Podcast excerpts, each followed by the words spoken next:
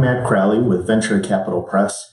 Today we're going to talk about employees versus independent contractors, or as civilians call them, consultants. So let's talk about the difference and let's talk about why you care.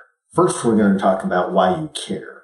So when I'm working with technology startups, they'll frequently be looking for investors to put money into the company. One of the first questions you're going to get from an investor is, who's on the team? And if you tell me that the team is just you, that sounds kind of risky. The odds of me writing a large check go down. If you tell me there's a team of 3 or 4 of you, that's a little less risky, and now I get more interested. If you tell me that the team is you working full-time and the other 3 people work on it on Saturdays from 5 p.m. till 6 p.m., that doesn't really sound like a very strong team. So I'm trying to figure out, how much do you have by way of resources at the get-go? The more employees you have versus the more consultants or independent contractors you have, the more it looks like those people are committed to your business.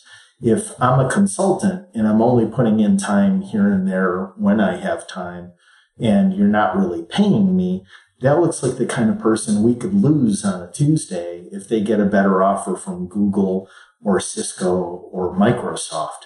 And so I question how strong your team is. So from an investor standpoint, that's important.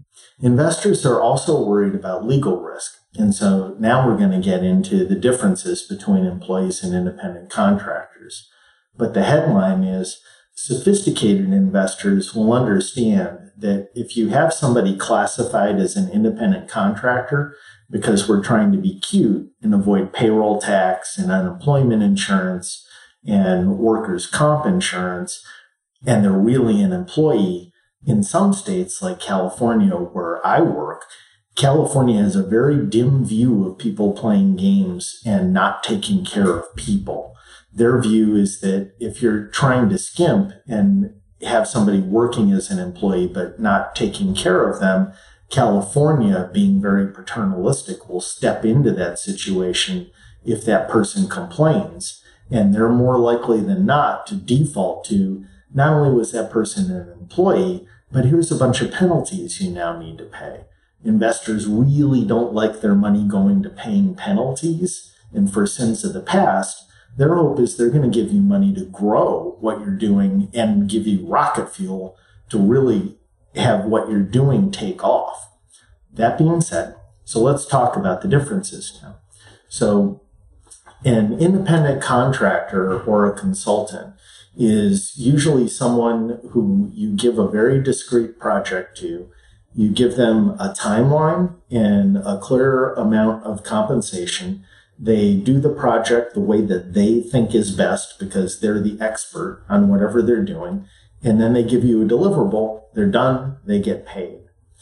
An employee is somebody who you give very specific directions to. You have a lot of control over what they do. So the way I always describe it is, a consultant might have their own company.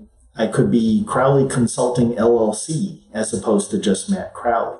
That makes it look like Crowley Consulting LLC is the actual consultant, not just Matt Crowley. If I sign a consulting agreement, that helps, where I have a promise in there that I really am an independent contractor. I agree that I'm one. And if somebody like me or someone else makes a claim that I'm not, that I'll protect you, my client, as the consultant, in the event that that comes to pass. But the consulting agreement is not enough. That's the kind of thing, if Microsoft hands you a consulting agreement and you really want to work there, you're going to sign it. It's what's called a contract of adhesion. It's a contract. Yeah, you signed it, but you really didn't have a choice if you wanted to do the work with me. Consultant will usually have on their consulting agreement a statement of work where they lay out, I'm going to be your web design guy. I'm going to build you a website. I'm going to use this coding language. It'll have this many pages, and I'll start on a Wednesday and I'll finish next Wednesday, and you'll pay me $100 an hour for 10 hours worth of work. So I can do that website any way I want, so long as I deliver it to you and you accept what I've given you. That would be a consultant. An employee would be, I hire you and I tell you that when you do your work, you have to do it in my office, not your office or Starbucks. You have to answer the phone, Crowley Corporate Legal Strategy. You can't just answer it, Bob. You're going to have an email address with my domain name. You're going to use my equipment. You're going to do the work the way I tell you to do it.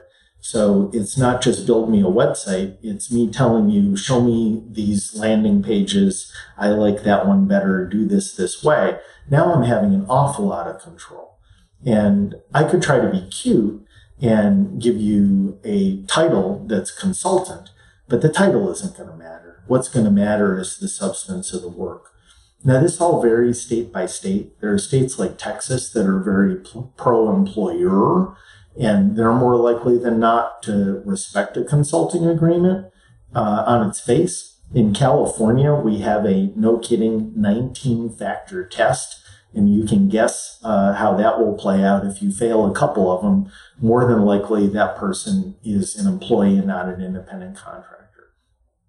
So why do people play this game? Sometimes it's legit. I really do want this person to do my PR, but I don't want them at my office. I want them to get me interviews for 10 newspapers or websites or blogs. And that's really all I want. I don't want them to be an employee. That's okay. Where things get complicated are I'm a startup and I only have $10,000 in the bank account because my Aunt Millie gave it to me. And I want to be very careful on my spend. So if I could have 3 people work a couple hours a week as contractors instead of employees, I don't have to pay payroll tax. I don't have to pay workers' compensation insurance in case they get hurt on the job. I don't have to offer them 401k investment benefits. I don't have to offer them health care insurance. So people look at employees as though they're extremely expensive. But for startups, that's not necessarily true. Because I hire you as my employee to work 10 hours a week, that doesn't mean I have to offer you health insurance, especially if I have only a few employees. When you start getting into the realm of 50 employees or more, then that becomes an issue. The payroll tax is the payroll tax. It's America. Nobody likes taxes, but you have to pay them. And it's only fair that people be able to take advantage of unemployment insurance or workers' comp insurance if they get hurt. If you research those expenses, you'll find that they're actually not that bad. And in fairness, you should budget for that. As I said at the very start of this webinar, that's something that most investors will respect and understand. So I hope that that's been helpful to you. We'll have videos specifically on consulting agreements in the near future, and I hope you enjoyed this one. Thank you.